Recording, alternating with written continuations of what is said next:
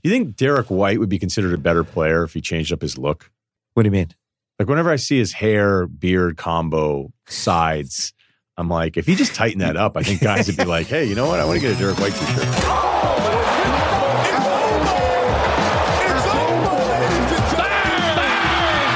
Be willing to rewatch a movie. Claire. You can't do that again. That's not fair. Movie blob. Please don't aggregate this. Lillard, long range three. Ah! Their defense is atrocious. I'm sort of the rock star. Right on the cowboy. People. Tiso is the official watch of the NBA. Everybody who listens to this podcast knows how I feel about aggregation. You know, we love China. We love Napoleon. Oh, man, I'm sorry. It just hits me right now. Shut up and listen. You think you're better than me? Bye! All right, we are back on the line after a much-needed rest during the NBA All-Star break. Ben Cross down in Philly. BC, how are you, man? How is how's everything down there? Did you have a nice week away from watching basketball and checking your fantasy squad? Yeah. It's been a weird kind of time. We took such a long break. I don't even really... listen, it was important. We had a lot of little nagging injuries that we both needed to... I'm still on the mend here if listeners can't tell. Yeah, I'm weather. I had Achilles soreness in both my ankles. I had... obviously, my both my shoulders are irreparably damaged, so I'll be, undergoing some season-ending surgery pretty soon. But yeah, no, it was a much-needed break. It felt strange not having basketball to distract myself, and instead having to turn to the world of politics to distract myself, which is. A much less healthy diversion, it turns out. It is. But, it is a wild time, I would say. Yeah. In the political landscape. Yep, for sure. It's nice to have NBA basketball back in our lives. Yes, it's a welcome return to the wonderful world of hoops. We're recording this on a Friday, so we did get our first games last night. Yeah. Did you watch any of the games last night? I did. I tuned in a little bit to Sixers, Nets, although I fell asleep for basically the entire overtime. Yeah. Because I was extremely tired from working the night before for the Democratic debate, in which Mike Bloomberg just totally killed it. So proud of my boy there. Everyone out Bloom and yeah. Yes, man, what a performance! Oh, got a tour de force. Yeah. Good times. So, let's see. I didn't catch. I was like sort of following along with Heat Hawks. I saw that Trae Young did some things last night. Yeah, did a little damage there. Well, talk to me about the Sixers-Nets game, because I watched it too. I didn't see the whole thing, but I at one point the Nets went on like a 44-6 run or something like that. Like one of those classic, like the Sixers just don't know how to play basketball stretches. Yeah. But then Embiid woke up, I guess, and they like pulled it together. They were playing without Ben Simmons. As someone that lives in Philly who has his finger on the pulse of the team a bit, just being in the area, like, what are your kind of impressions of the team right now, like the state of things? I don't know. I felt like watching. It's the exact same as it always is with this team. Everyone is fucking freaking out at all times. Yeah, the takes are just wildly illogical. Swinging and right and left. And insane. It's all totally warranted, though. Like, I'm not going to, like, anyone who wants to think anything about this team, I'm just like, yeah, that makes sense. I can't argue against that, because they are a ridiculous team that is one of the worst teams in the NBA on the road and one of the best teams in the NBA on at home, which is like...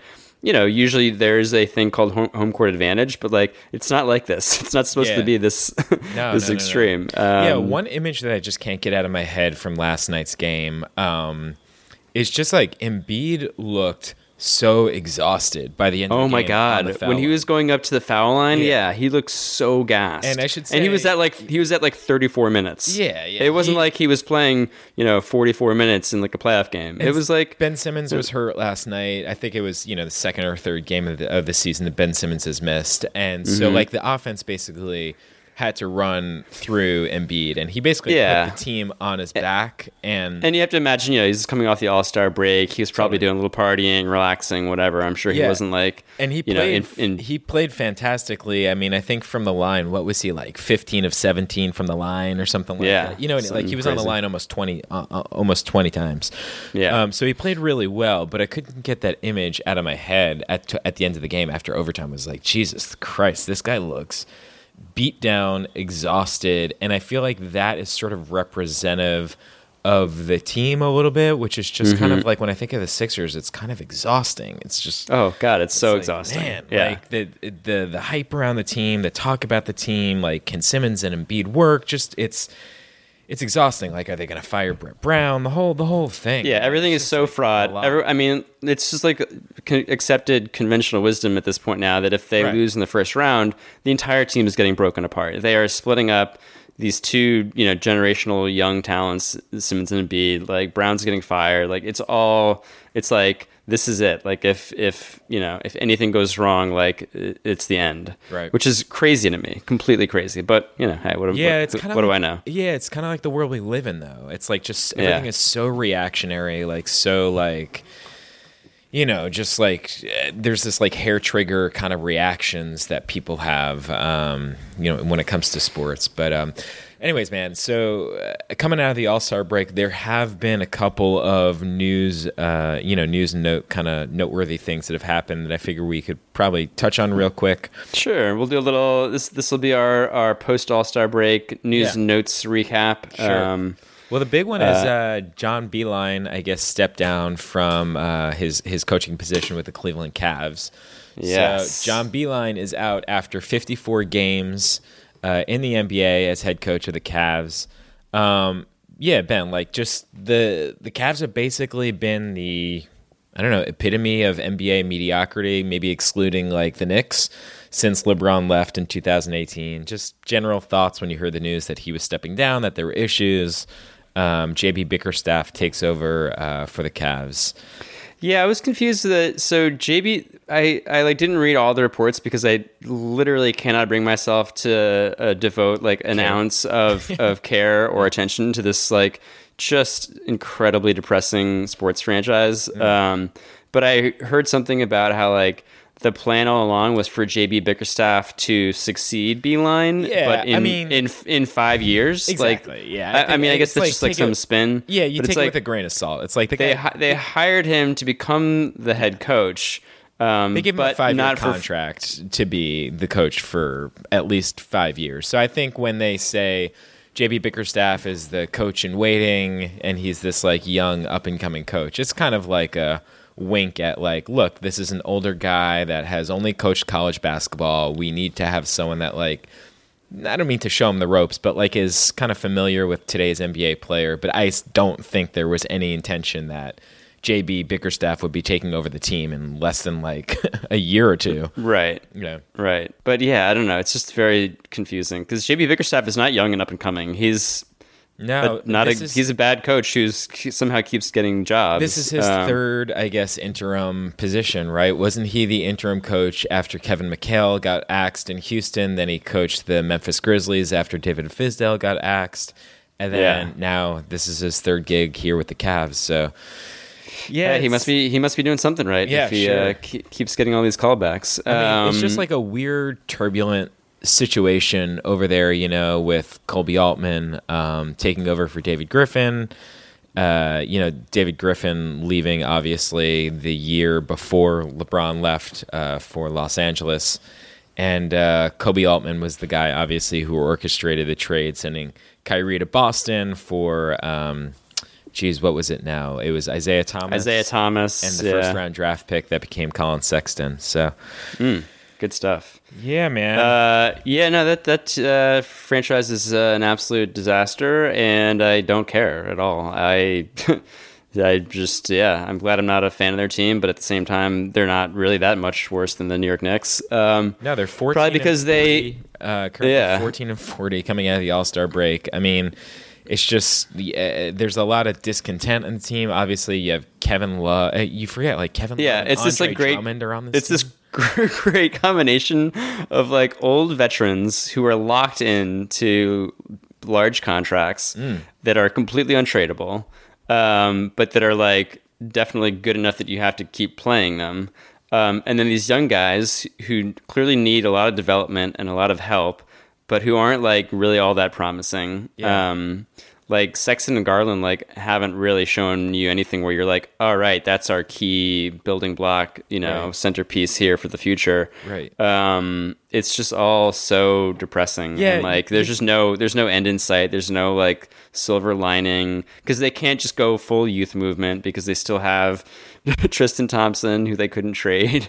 Then they acquired Andre Drummond, who's like, he's just like the prototypical like, oh yeah, he's a star, quote unquote, but like he will never lead your team to like real success. Like he's just not going to be like, sure, he could be a piece on like a better, like a, you know, playoff team. I'm sure he could eventually win an NBA championship in the right situation, but like he's not going to be the guy to like lead you there. Yeah, on the surface, he certainly seems like he could be like an empty calories kind of guy where it's like, yeah, the box score looks monstrous and silly and great, but I'm not sure he's like the reason why you're going to win or lose. Right, but then so you bring him in, so he just will kind of like stunt the development of any other like young big man prospect, which you don't have any of, so I guess it doesn't matter. Well, I mean, it's just sort of ironic that it's like, okay, so I guess the center that you have under contract, Tristan Thompson, is suddenly like out of the picture. It's just, it's like, you know, you have someone that you're currently paying probably $20 million, a lot of money, $50 million, like okay, who cool. himself is also like a kind of a dead end, like best years are behind him, right. Just like not like. It's all, there's just not a single thing that's like promising or like exciting. Yeah. It's a disaster. Well, and one thing with the NBA that's interesting in terms of like GMing is that they're, you know, unlike Major League Baseball, for instance, there's a salary floor and a salary ceiling, a salary cap. So player, which means that like basically all teams have to spend at least a minimum amount of money. So oftentimes players get contracts from teams. They'll get a contract offer where it's like, do I really want to play for this team? Not really, but they're going to pay me this obscene amount of money. So why don't I sign the contract and then try to get myself traded later? And that's a little bit what happened, I think, with the Cavs and Kevin Love specifically, where it was like, you know, Kevin Love signed this massive extension after LeBron left, and it was pretty clear like where that team was going. You know, it was like pretty clear that once LeBron left, that the Cavs were going to have to reset the whole organization. And the Cavs gave this massive, I think like 5-year contract extension to Kevin Love, who at that point was like in his late 20s. Now he's in his early 30s. It's like he makes no sense on a team that's trying to figure out if, you know, Colin Sexton and Darius Garland are their future, you know, is their future backcourt. Right. So there's this like convergence, like you said, of like high-priced veteran talent and like 20-year-old lottery picks who are trying to like, you know, get their sea legs, and it's just like a very weird situation right there in Cleveland in terms of the roster. Yeah. Well, good luck to them. I wish them the best. All right. We also had news that Kyrie Irving, the point guard for the Brooklyn Nets, your fantasy all-star stud, first round. That's right. The point guard for the Brooklyn Nets and the fabulous Thunderbirds. Kyrie is fantasy basketball organization. Yep. Kyrie's going under the knife. It will end his season. He's having shoulder surgery. The Nets announced this week that Kyrie will undergo arthroscopic surgery on his right shoulder, and that's going to sideline him for the rest of the year. I guess he was having knee pain, which sidelined him through portions of January and February, and but the right shoulder impingement has been something that's been bothering him since November. You know, Kyrie played in 20 games this year with the Nets. He averaged 27 points, 6 assists, shooting 47% from the field, grabbing 5 rebounds. So a lot of great career high kind of statistical stuff, but obviously a big disappointment for the Nets. Thoughts, reactions when you heard that Kyrie was going to be on the shelf for the rest of the year? Well, it was a big relief, honestly. You know, I've had this guy on my fantasy team. He was my very first pick in the first round of our draft. It's kind of the guy that I was, really banking my hopes and dreams on this season. And it was a rough go, you know. When he played, it was just ecstatic. It was beautiful to watch. And then he would not play for a very long time. And then he would come back and he would play, and then he would not play. I always knew that it was going to be a bit of a roller coaster with young Kyrie. Mm-hmm. I was willing to hold on tight and enjoy the ride. I have to say the last few weeks, the ride has not been as much fun. There was a period there where I was strongly considering trading him back when he was playing and putting up insane, box score numbers. I was trying to figure out, is it possible I could flip this guy for, who knows, for a Damian Lillard, maybe for just like a healthier, stable, more stable option. Yeah, exactly. But I was just like, you know what? I don't think whatever. I couldn't get that done, or I didn't think I needed to, because I was like, I think they're going to try to make a playoff push. Seems like the shoulder is okay. It's good to have that saga, that drama behind me. I was able to replace him with a Tyus Jones, who I think could be the next Kyrie Irving for my team. Really love his game. Not quite as flashy for sure. Not quite as big a marquee name and lights kind of guy. But listen, he's steady. He's a leader. Hey man, that's when, you know how I feel. That's when fantasy basketball becomes fun. You know what I mean? Yeah. Like when. Yeah. I know. I'm actually like pretty psyched. Yeah, it's the best. I mean, I've had this position for a while. Like, I do secretly sort of root for my players to get hurt. Because I like to put them on the injury reserve, and I like to nurse them back to health. Yeah, you got to utilize that IR spot to the absolute max potential. But two, I like being able to experiment with new fun toys from the waiver wire. And it's the best. That's the best part of playing fantasy sports, is learning about these weirdo NBA players that maybe aren't the flashy, marquee names. But Tyus Jones, hey man, like maybe he can average 12 points and 4 assists, and that might do something for you, you know? All I know is I had Tyus Jones on my team throughout the fantasy playoffs last season, and guess what? I won the championship. There you go. So there you go. I don't know. It'll be fun. You're totally right. It's like, you have a player on your team, you have that experience. You sort of develop the relationship. You're like, okay, this is what this feels like. This is cool. And then it finishes, and you're like, all right, now I can move on, and I want a new experience. Yeah. It's yeah, it's a little bit like, I don't know. Never mind. All right. Anyway, let's move on to, listen, I'm hoping for the best for Kyrie. I think he still has the heart of a champion. Don't regret naming him to my Eastern Conference All-Star team one bit. He's a warrior. He's a glue guy. He's a real locker room presence. Yeah. I think a leader. I think the Nets are going to be just fine. Yes. Players love him, man. As I texted you and Lucas and Matt, like, this is a guy that is new VP of the Players Union. Is that right? Newly minted VP of the Players Union. Other players just love Kyrie. So yeah. Listen, they're going to come back stronger next year. I have a strong feeling that the Nets could take over as New York's team. That's right. So hoping for that. I'm sure that everything is going to wind up just fine for Josai and that whole organization. Yes. So I'm wondering if thinking about like second half things, I'm like keeping an eye on. In terms of what are our five most interesting storylines, Chris? Can we name our five most intriguing second half? Plot lines. Here? Yeah. I mean, I'm actually just kidding.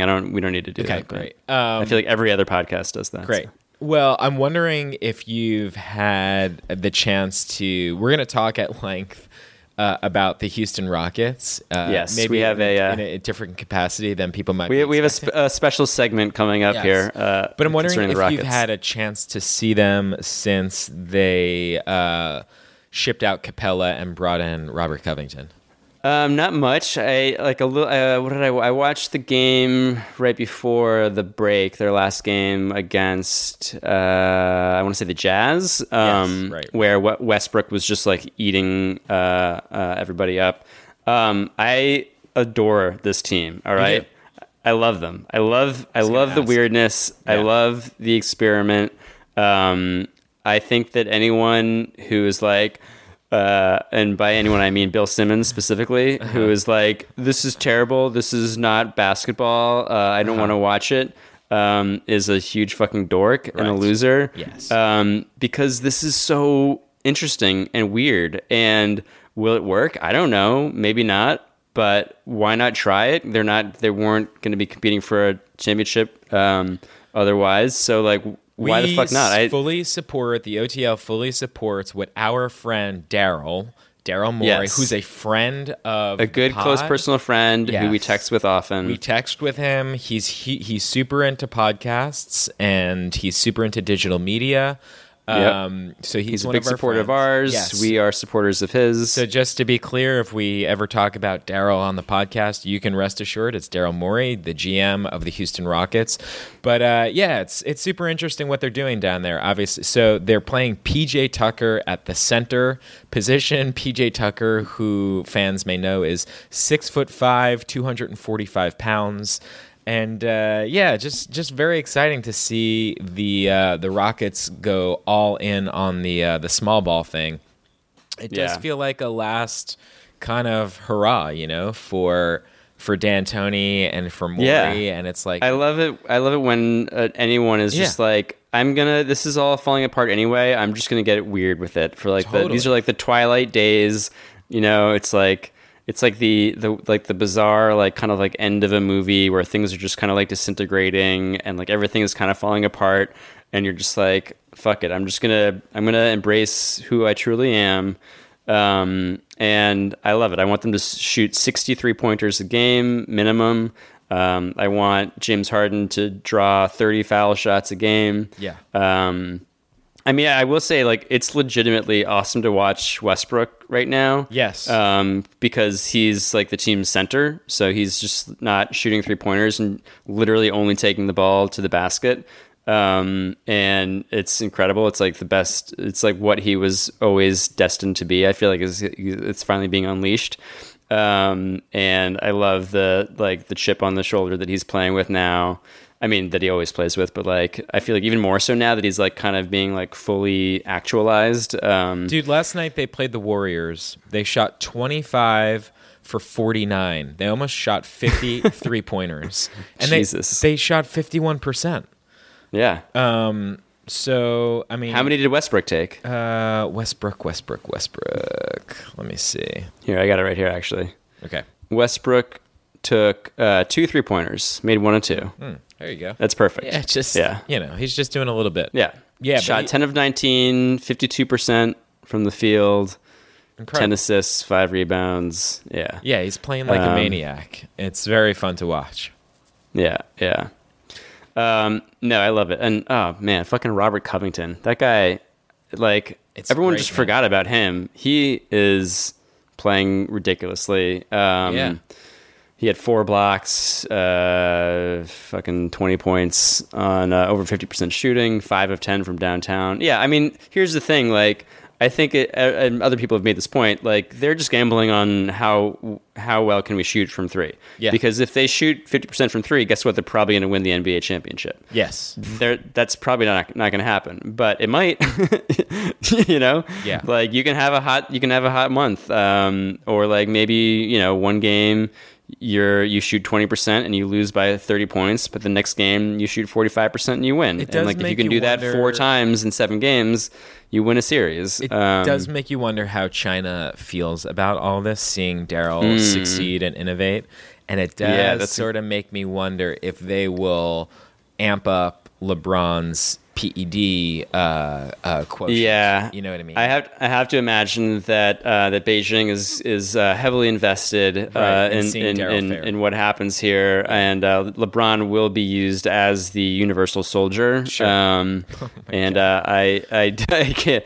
Boy, I gotta say, I do not envy anyone who has to go up against LeBron. It'll be an exciting couple of months as we head into the playoffs to see how Beijing handles LeBron's PED supplements. So yeah, it certainly will be. And what was the news that I guess over the All-Star break, Adam Silver came out and actually put a number to like how much the NBA lost. Was it like 400 million? It was like over 400 million, which is just really hilarious to me.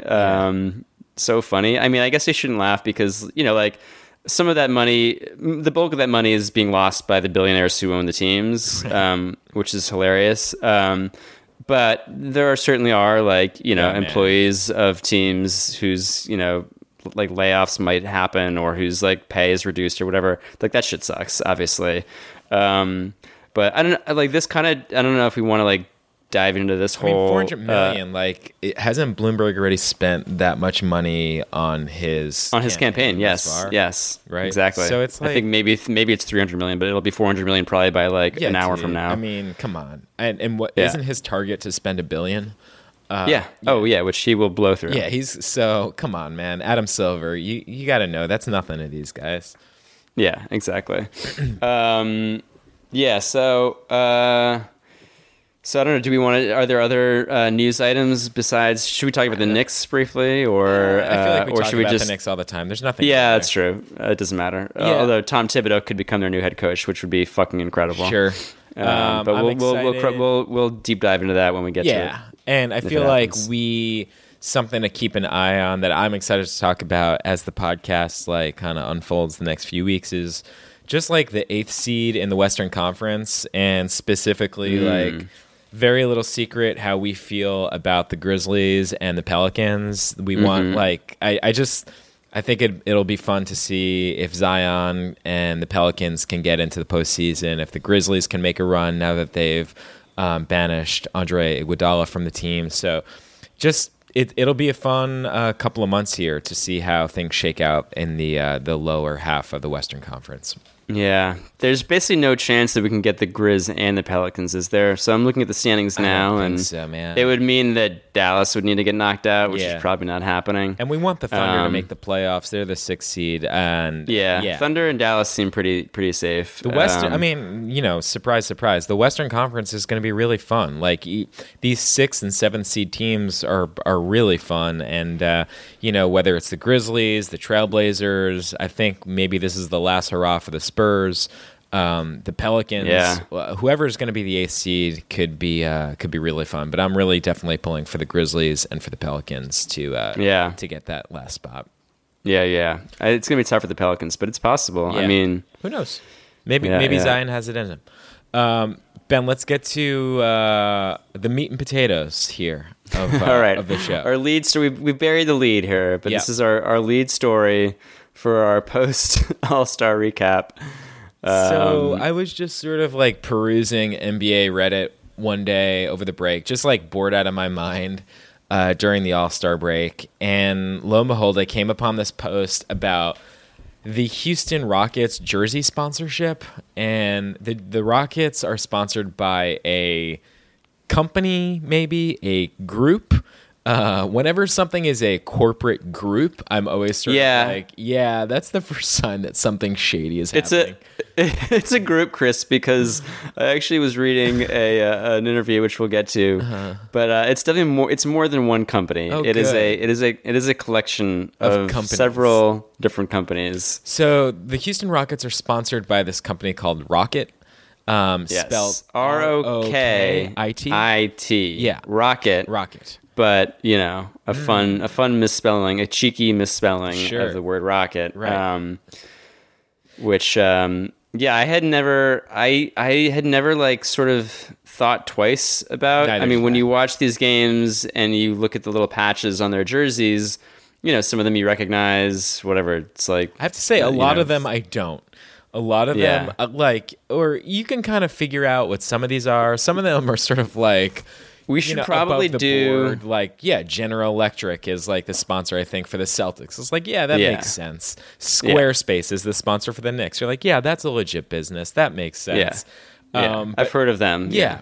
Or you can imagine what something is. Like, I know BioFreeze is the sponsor for the Trailblazers. You're like, I don't really know what BioFreeze is, but like, I could basically sort of assume that what that might be. I have no idea what Rocket. I have no idea what Rocket Group or Rock Group is. So it was like when I first read this. It's funny when I think I kind of like breezed by the headline when you first sent me this Reddit thread, and I think I just read Houston Rockets sponsor. Uh-huh. So I think I was like, oh, they're like a corporate partner, or whatever. Like maybe they like supply some concessions in the arena or something. Like I like. Totally like breathe. I like read the whole thing, and then only at the end did I like go back up and realize like, oh no, wait, this is the company on their fucking jersey. Yeah. Like this is like their main number one corporate partner. Yes. And again, I've long been fascinated by the jersey patch sponsorship. Yeah, we situation. Need to have like, a draft at some point of the 30 jersey patches. Yeah, and I actually have the companies. I have a surprise. I have a surprise for you on that one. We're gonna have a surprise guest. Okay, but let's just say there are big things happening for the jersey sponsorship episode. Wow. Okay. But, all right. But stay tuned, folks. Yes, stay tuned. Yes. But so I've long been like kind of fascinated by the sponsorship thing, and mostly just because like.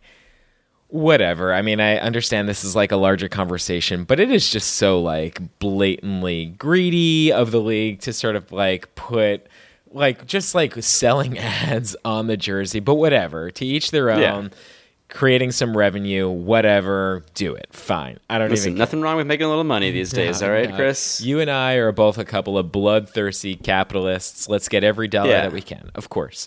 But listen, I'm a podcaster second and an entrepreneur first. Never forget that. Of course. But where this Reddit thread really caught my eye and became interesting to me is that you and I think it's bled into the podcast, but we have always had sort of a longstanding fascination with the owner of the Houston Rockets, Tillman Fertitta. Oh, yeah. Tillman. And of course, anyone who listens to the podcast recognizes or maybe doesn't recognize that it is the voice of Tillman Fertitta in our intro when he says, Shut Up and Listen, which is the name of his book. He wrote a book about being a businessman. And the name of his book and the name of his philosophy, his worldview. And so Tillman's worldview, his mantra, his approach to doing business is for everyone to just shut up and listen. Shut up and listen. Shut up and listen to the implied is shut up and listen to me. Yes. To me. Yes. Again, you can buy that book on Amazon, Barnes & Noble. Oh, yeah. I urge everyone go out, purchase it in triplicate, give it to your friends and family. Yes. If you're interested in being a successful businessman, go out and get Shut Up and Listen. So it'll help you in your personal business pursuits, and it'll also help Tillman because he needs money. Yes. He desperately needs money. So this Reddit thread obviously caught my eye because it was about the jersey sponsorships and about the corporate sponsor for the Houston Rockets. Yeah, it's kind of a perfect cross-section of all of our fascinations. And basically, in a nutshell, Ben, the thread kind of is like an investigation of who exactly is the company that is sponsoring the Houston Rockets. Yeah. What is this mysterious name Rocket that we see on these jerseys? I've never heard of Rocket or Rock Group. What exactly is it that Rocket Group makes, and what do they sell? I think I probably thought that it was Rocket Mortgage, but that's a different company. Yeah, exactly. It's one of those things where it's funny, man. Sometimes when like a company has like a catchy logo or like a catchy name, you just sort of assume that it's a legit thing. And, of course. Branding is everything. Well, it turns out that there are some questions about who Rock Group is. And this Reddit thread put together by a Reddit user named Light Visions. So hat tip to Light Visions, who's a Reddit user. And So, they put together a pretty comprehensive investigation here. So I thought we would go through some of the the various like branches of the rock group business. So it sounds like the most profitable part of the rock group is the one of the first things that they distribute and sell is beer. They make a German beer called AKB beer and other beverages. And that appears, Ben, to be where the profitable side of the business is based. So Rock Group was founded by two guys, John Paul DeJoria and Jonathan Kendrick. I think Jonathan Kendrick was like kind of like the main mind behind it. And then he partnered with this guy, John Paul DeJoria. Now, John Paul DeJoria is like, I guess he's like, he's connected in some way to the Paul Mitchell line of hair products and the Patron Spirits Company. Oh my God. Okay. Which like Patron tequila is like a legitimate product. Like I often buy Patron tequila when I can afford it. And it's like a very good product, I would say. Paul Mitchell hair stuff is in every barber shop, like any, and it's sold, like Paul Mitchell shampoo is sold in every, CVS, Rite Aid around the country. So he's like the co-founder of that. Okay. So he clearly just like made a shitload of money, and then like decided to like branch out into like other endeavors. Dude, this guy really reminds me. Have you heard the story about the guy that created McAfee antivirus software? No. Oh my God. So like. Yeah, that's another deep dive, man. But basically, the guy that created McAfee antivirus is like running a drug cartel in like Brazil. Nice. Yeah, that's awesome. That owns. Yeah, just really quickly, that guy John McAfee who created McAfee antivirus. Yeah. He's been on the run since 2012. For an alleged involvement in a murder in Brazil, and he was arrested in the Dominican Republic when his yacht docked, and he had like a full like militia with like ammunitions and Jesus, yeah, it's insane. Yes, wow, yeah. Anyways, back to Rocket. Yeah. So, you were talking about the founders of Rocket. So, I don't know much. I definitely need to spend a little more time researching these guys. I mean, I think this will probably be the segment, current segment here will be the first in the series, Chris. Sure. I think we're going to have. I think that's it. An occasional check-in with Rocket Group or Rock Group. ROK. So, I found an article. Maybe we should just start with the Reddit thread, and then we can, kind of branch out from there. Like, I feel like we should just read some from the thread. Yeah, let's just give like the 30,000-foot view of what some of the things the thread uncovered about Rock Group or Rocket Group were alleged. So basically, the thread, in so many words, says that the company is like a scam, that they don't actually make anything. So some of the things they are alleged to have had and sold include one, a inexplicably inferior basis Android phone that basically no one has, and it's largely purchased on Amazon or on websites with such promotions as "you choose what you pay." I mean, anyone who's listening to this, please write in, call in, whatever, tweet at us. Tell us if you own or if you know anyone or if you have ever heard of anyone who owns and uses a Rocket phone. This is also a competitor to the iPhone. Yes, and the Android, whatever their main like Google smartphone is. So it's basically a knockoff of iPhone, all the Samsung Galaxy phones, the Google Pixel. Yeah. And now while an iPhone might sell for somewhere around $1,000, I think probably these days, the Rocket phone is only $300, but you're getting more. It gets better, folks. It gets so much better. They're also selling bundled phone packages where phones are apparently apparently sold with access to a doctor and a lawyer 24/7 plus life insurance plus a breakdown service, despite no evidence that these services are ultimately available. Listen, you get the phone, you get life insurance with the phone, and you get access to a doctor, a 24 doctor. Hours, 7 days a week. And a lawyer. Okay? And a lawyer. If you have any problems at all, any physical maladies that afflict you, you can use your phone you just say, phone, I need a doctor, and the doctor's right there. He's right in your phone. He's right. You don't even have to go to a hospital. Hey, I just bought this new phone, and huge Houston Rockets fan, but also I'm putting together a medical malpractice lawsuit. Or you are a lawyer that I'm calling, right? Yes. The phone is also a lawyer. Incredible. Yeah. And your whole life will be insured. Yeah. There's so much more.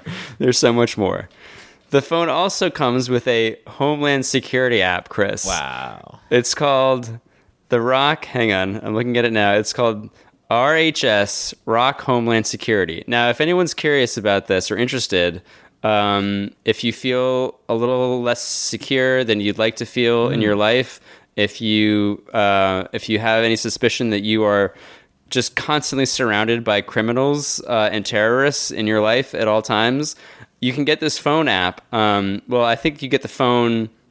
You have to get the phone first. I think the app only comes with the phone, and it is a whole suite of little technical tools at your disposal, such as I guess they're a British company, so it all connects with CCTV. So you can basically connect to any CCTV camera in England and spy on anyone you want. Oh, fantastic! Yeah, it has a fingerprint thing. It has this recording thing that's basically just the Apple's voice record function. But it has a special thing where you can disguise the screen so that while you're using the app and covertly recording a conversation, it can appear like it's just a normal weather app that's showing on your phone. Very, very tight. It also has just watching the promotional video for the app. Yeah, everyone just has to watch. There's a fucking 4.5 minute long promotional video on their website. Well, two things. First of all, in the promotional video, they show someone using the app on a phone, which I should point out is a Samsung phone. Yeah. But then all the images of the app itself, it's just basically a series of Google Earth images and animations of satellites beaming radio signals. It's very, very funny. Yeah, it takes pictures of license plates, okay. If you take a picture of a license plate, it automatically syncs to a database, so you can see if that license plate is owned by a criminal, I guess, and it saves all the information, literally a police station's, it's a police scanner. Yeah, it's basically a police scanner It is a Cinco product, a Tim and Eric Cinco product, but that would be used by Decker, Tim Heidecker's character from Decker. It's literally a cross of those two worlds. But wait, there's also more. They also have. So I guess this isn't part of the phone, but the Rock Company. Also provides several water filtration technologies that could be useful in solving the global water crisis. So again, this is a company that manufactures beer on the side, but then its main thing right now is it has developed a competitor to the iPhone. Yeah, the phone. I think that the phone is the thing that they that's their bread and butter. Yeah, and all the materials like that the NBA put out, because remember now, this is an official fucking partner of the Houston Rockets. Again. So there were press releases when the partnership formed in 2018. It's so after Tillman Fertitta, the iPhone, it makes a smartphone that comes with life insurance, a doctor, a lawyer. But in addition to that, it has a security, it has a Homeland Security app. But in addition to that, they also create water purification devices. Yeah, there's an unbuyable water purification product that failed. Uh-huh. There's an unbuyable, according to the Reddit thread, even more ridiculous, quote, all-in-one water filtration and cooking system. Oh, good. I guess like their idea is like their marketing, they're selling to like third world countries and stuff. Like India, I know, is a country where they've like, sort of try to do a lot of business, which a big like, market for them. Yeah. Yeah. I can't fault like the sentiment of like, sure, trying to give like clean water to like people who don't have it in the world. Or even in America for that matter, but feels a little fishy about this one. It's pretty clear that these aren't really viable commercial products. Yeah, I'm just not sure that that's truly at the heart of what these guys are about. Right. So there's all these other things. So the director, one of the co-founders, Jonathan Kendrick. Yes. This Reddit thread notes that he's the director of a large list of companies that went into formal liquidation/administration. And there's a whole list of these things, which I won't go through now. And I love that he, sees himself as a foe, as a peer and competitor of Steve Jobs. Right. So he's on record at an event in India saying Rock was the first company to invent apps before Steve Jobs. Right. He claims to have invented streaming services, which he says Rock invented streaming services, which we patented. He also says one of our partners is NASA. Mm-hmm. Our technology is NASA-engineered technology. Awesome. And another product that this company sells, which is not available because it's completely out of stock, is marula oil. Yeah. Which is, I guess, like a skin or hair product. Use it on both. Yeah. Yeah, sure. And during the rocket launch, that is the launch of the company Rocket in India, co-founder Jonathan Kendrick claimed, with regard to marula oil, that we've employed 7,000 ladies to make this oil. We help 100,000 family members. We could go to 20,000 women by the end of this year. Fantastic. And now, one of my favorite things about all of this, you're like, all right, this is clearly like scam. Snake oil. Yeah. But John Paul DeJoria, the other co-founder, somehow managed to get himself onto Fox Business Network. Yeah, baby. Where he was interviewed by like Maria Bartiromo and like a lot of the other like Fox Business like personalities on air. Welcome back. 3D content with a click. A mobile brand is aiming to shake up the cell phone industry with a game-changing new device. In a Fox Business exclusive right now, Rocket is revealing its first ever smartphone that allows users to watch 3D content without any 3D glasses. Joining us right now is the co-founder of Rock Group, co-founder of Patron Spirits, and co-founder and chairman of John Paul Mitchell Systems. He is John Paul DeJoria, and it is good to see you, John Paul. Always a pleasure. And, we're launching these phones with the same philosophy we have at all our Paul Mitchell schools. Give back first. All of our students participate, in raising funds to help people out. So we thought to start a business, why not change the dynamics? First thing we did was, before one was sold, we gave away free to homeless veterans that were on the street there. Oh. Great. Gave him the phone, and at the same time, gave him a service. And then you gave them to also veterans. So gave to him. You obviously conquered the market with shampoo, then tequila. So I'm betting on you, not against you in this. But going after Apple seems like kind of the tough person to go after. Can you unseat the iPhone or just take some of their market share? Yeah, what I'm looking at is not unseating anybody. I want everybody to prosper. I'm looking at a brand new field. It's a whole new area. Granted, they'll sell for under $300 each, and it's a smartphone that does unbelievable things. But we have a bundle that goes with it. For example, telemedicine. We're 7 days a week, 24 hours a day. There's a doctor on the phone with you. Other technologies we're working with, NASA is one of our partners. That's scan the body, do unbelievable health things. Wow. We'll introduce those in about 3 months from now. So shall we say we're a bit of a disruptor because the price, no one can believe these smartphones are going to sell for under $300, but they are. Well, you talked about giving away some of the phones. That seems like almost giving it away compared to a $1,000 or more phone. What are we giving up if we're the customer and we're getting this $300 phone with 3D images? What are we not getting that you would get in a more expensive phone? An extra $700 or $800.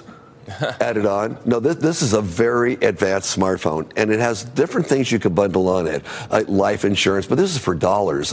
Give you an idea, recently, we took the country of India. We're Wi-Fiing the entire country of India to help the lower classes become higher classes because we're putting them all on the internet. And some of our technology is doing that. And we're looking at right now doing a city in the United States. So people, no matter where you are, could triangulate and make phone calls anywhere in the world for less than $5 a month. You are true entrepreneur and innovator. JP, good to see you. That's always a pleasure. Thank you so much. We'll be watching the developments. Thank you. John Paul DeJoria. When you think of the Houston Rockets, you think of innovation. You think of, again, the small ball lineups. These guys are always thinking outside the box, and that's what they have here with their corporate sponsor. They have a company that's thinking outside of the, iPhone, like the mainstream iPhone way of doing things. No, now you're getting a cheaper phone at a discount of $300, you said. You're getting a phone with a lawyer, a doctor, NASA technology, life insurance. You're gonna get water filtration. You're gonna get an oil that you can rub on your skin and in your hair.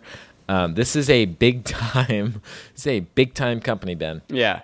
I want to quote a little bit from an interview I found with Rock co-founder Jonathan Kendrick. This is from 2015. So I guess around this time, they launched another thing called Rock Mobile. So one of my favorite parts about this company is that it's just like completely inscrutable. Like Rocket is part of Rock Group, but there's all these other like spin-off things and like sort of like sub companies, which is always a hallmark of any good successful company.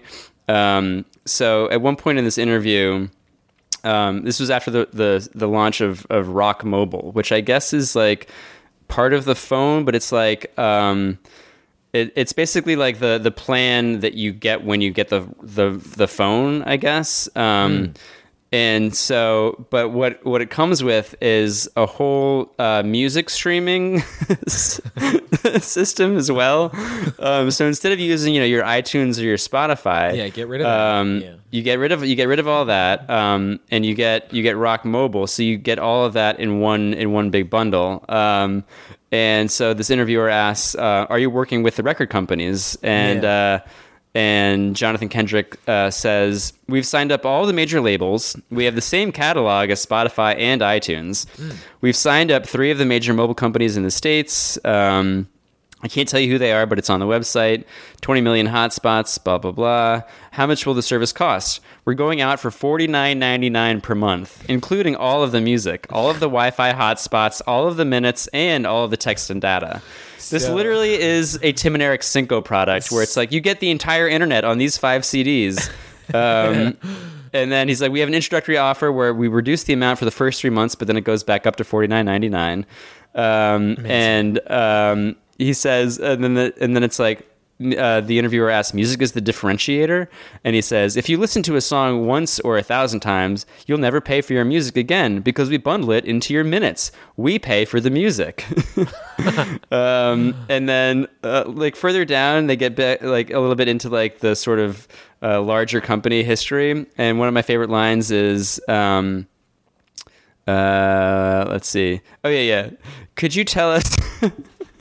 The interviewer asked, "Could you tell us about the Rock companies that gave birth to Rock Mobile?" And he says, quote, "It's confusing because John Paul and I have about 15 companies, all called Rock. The main public one is Rock Stars, and that's listed on the exchange. The company handles alcoholic beverages. We own a 700-year-old brewery, blah, blah, blah. We own the Marula Oil healthcare brand." That's the Marula Oil that I mentioned previously that is not available for purchase. That employs women in Africa who make the stuff for us. They have a diamond company, Chris. They have a diamond company called Rock Diamond. And of course, Rock Global is our technical company. We formed Rock Water, which we're developing to solve the water crisis in California. Fantastic. Now, this was 5 years ago, so I assume that by now that crisis is in fact solved. And then the interviewer asks, where does the name Rock come from? And he's, and again, this is CEO, co-founder Jonathan Kendrick, says, I don't normally tell people this. I sort of retired in 98 or 99. I was driving my wife nuts, and she said, you'd better go back and do something. Yeah. So I formed a new company called ROK, R-O-K, which stood for Return of Kendrick. And that's the truth. No. Yes, Return of Kendrick. Oh my God. That's a little trivia for you rockheads out there, folks. Rockheads. Yeah. ROK actually is an acronym for Return of Kendrick. Oh my God. Yeah, so... All right, Ben, I think we should call that's it... That's probably enough. Yeah, I think we should call it here. I think this is going to be an ongoing... You're cutting me off. Yeah, I think this is going to be an ongoing investigation into ROK and Rocket Group. But this is very fun. Excited to have the NBA back in our lives. Exciting to see how things shake out here through the spring months, man, as teams get fired up and amped up for the playoff push. We'll be keeping our eyes on Zion, on LeBron, on Rocket, on all the major storylines that are going to be shaping the remainder of the season. And I got maybe not such a hot take, but I think the Brooklyn Nets I'm keeping my eye on them. I actually think they're going to play pretty well here. I think they're going to rally without their spiritual leader, Kyrie. I think a little. Let's pull together and do this one for Kyrie. A little bit of a Ewing theory, if you will. I think guys like Dinwiddie and LeVert and Joe Harris and Jared Allen are really going to step up. And so don't be surprised if these pesky Brooklyn Nets make a run here in the Eastern Conference and cause a little havoc. Yeah, they've done it before. All right, man. Great talking to you. I will catch up with you next week. All right. Sounds good. All right, man. A pleasure as always, my friend. All right. That was a fun one. My name's Chris Wendelken. This is On The Line. You can tweet at us at @ontheline_pod. Find us on Instagram. Email us any of your thoughts or questions to onthelinepod@gmail.com. Check out previous episodes on our website, onthelinepodcast.com. Please rate, review, subscribe to the show on Apple, Google, Stitcher, Spotify, wherever you get podcasts. Have a great week. Enjoy watching NBA basketball, and we'll talk to you next week.